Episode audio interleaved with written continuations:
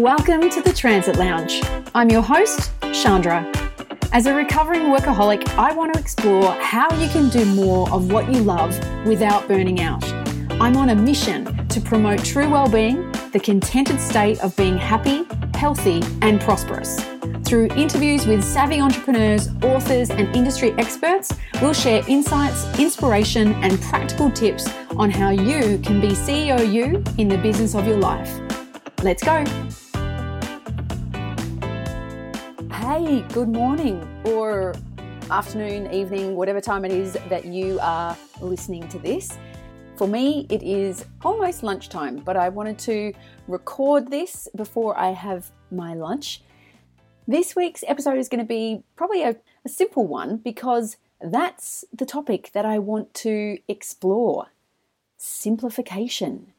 Now, since the pretty much smash hit Marie Kondo and uh, her Netflix series, which, just to be honest, I have not seen, uh, there's been a lot of talk around her approach to the magic of tidying up and finding joy in the things that we have, and lots of talk about the importance of decluttering, which is actually a, a great thing, I think.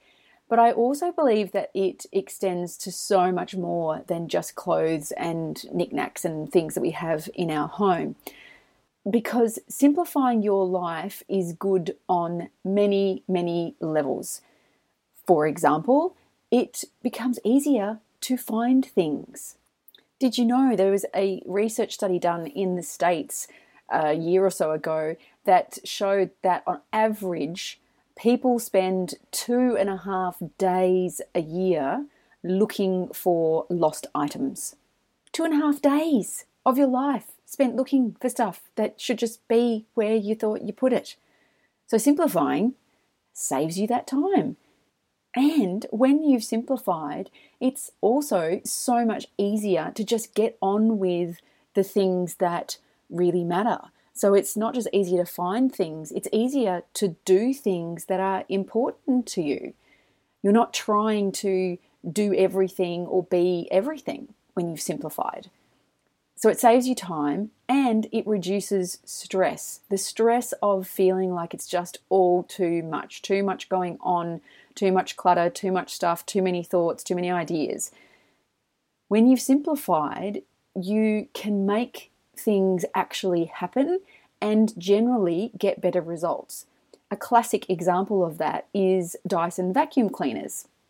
Now, I'm not the expert in this, but my understanding is that part of the approach that they took was removing as many parts as possible from traditional vacuum cleaners to get to I guess, the minimal viable design that created the most efficient tool to do the job.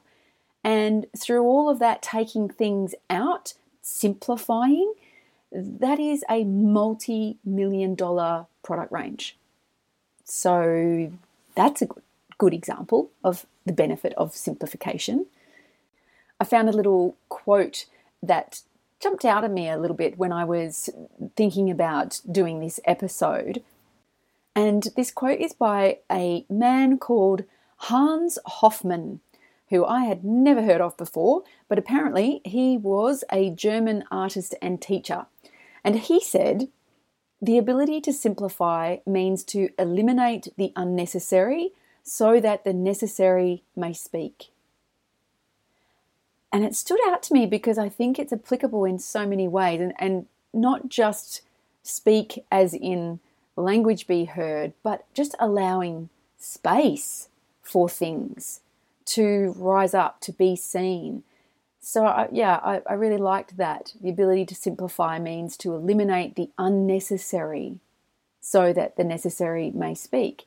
And that requires us to uh, decide what actually is necessary. And that's probably a topic for another episode. But I want to share with you today four ways that I am simplifying and, and why I've been doing it, in case it helps you to find some insight or ideas, some areas that you could potentially benefit from simplifying. The first one is leveraging the council cleanup that was happening. So in my suburb in Sydney, it, we have I think twice a year a um, council cleanup. What's it called? Like hard rubbish day, where you are allowed within certain guidelines to put hard rubbish, larger items generally, out on the curb, and the council will come and take it away.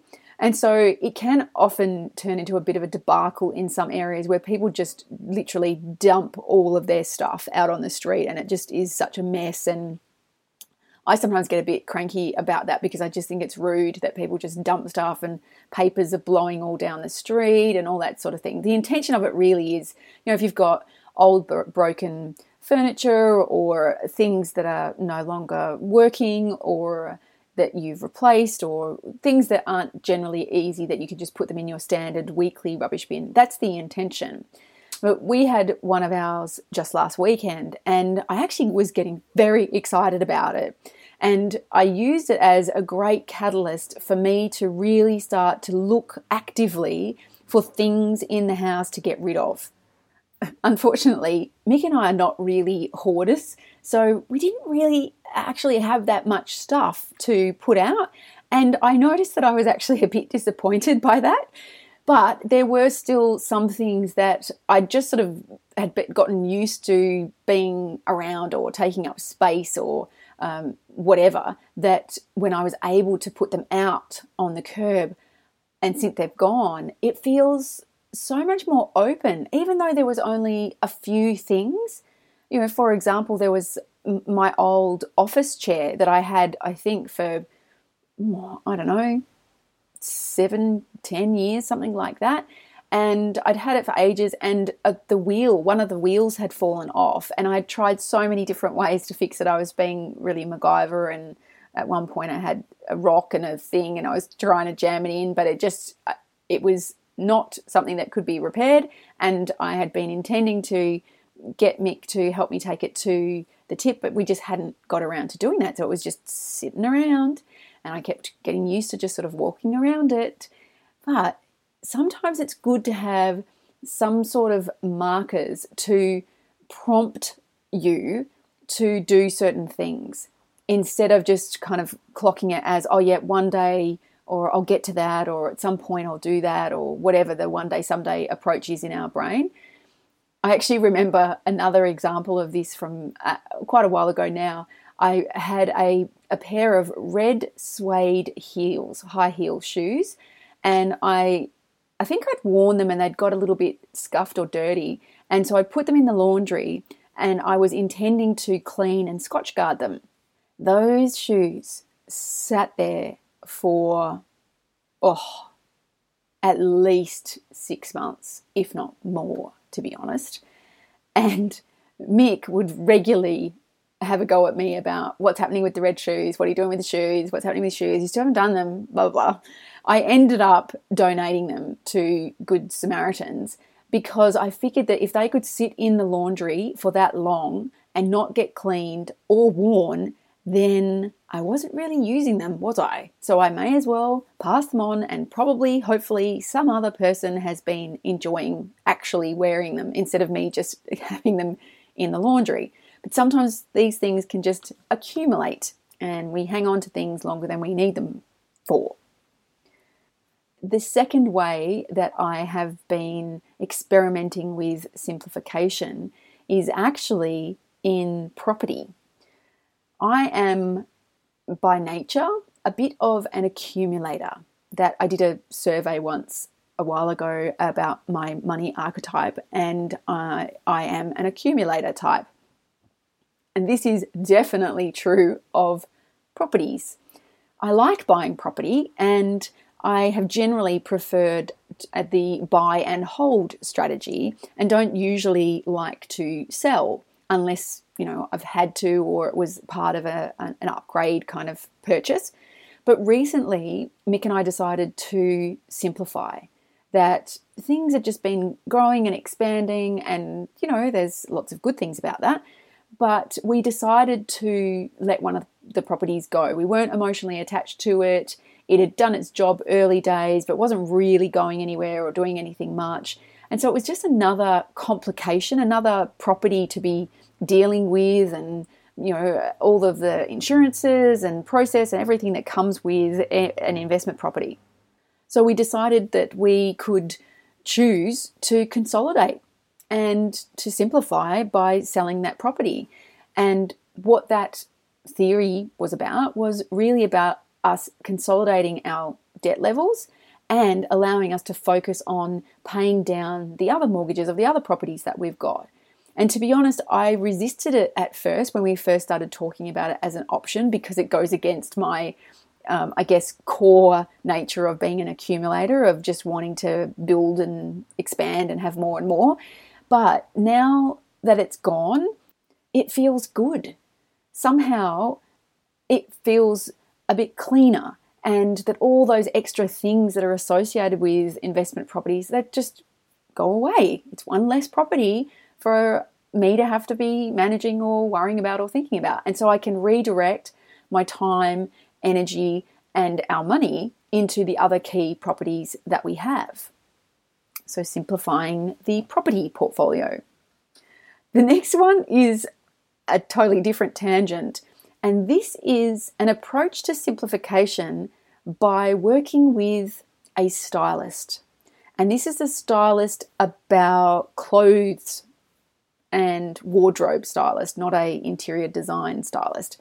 Now, this is something that I have been thinking about, dreaming about, wishing about, wanting to do for literally years to work with a stylist to help me to simplify my wardrobe and the whole process of me choosing things to dress appropriately for the various different events and work situations that I'm in, as well as my personal life.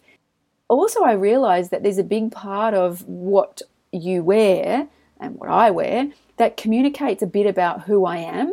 And so I wanted to make sure that my clothes that I had felt good and made me feel like me and helped me feel confident.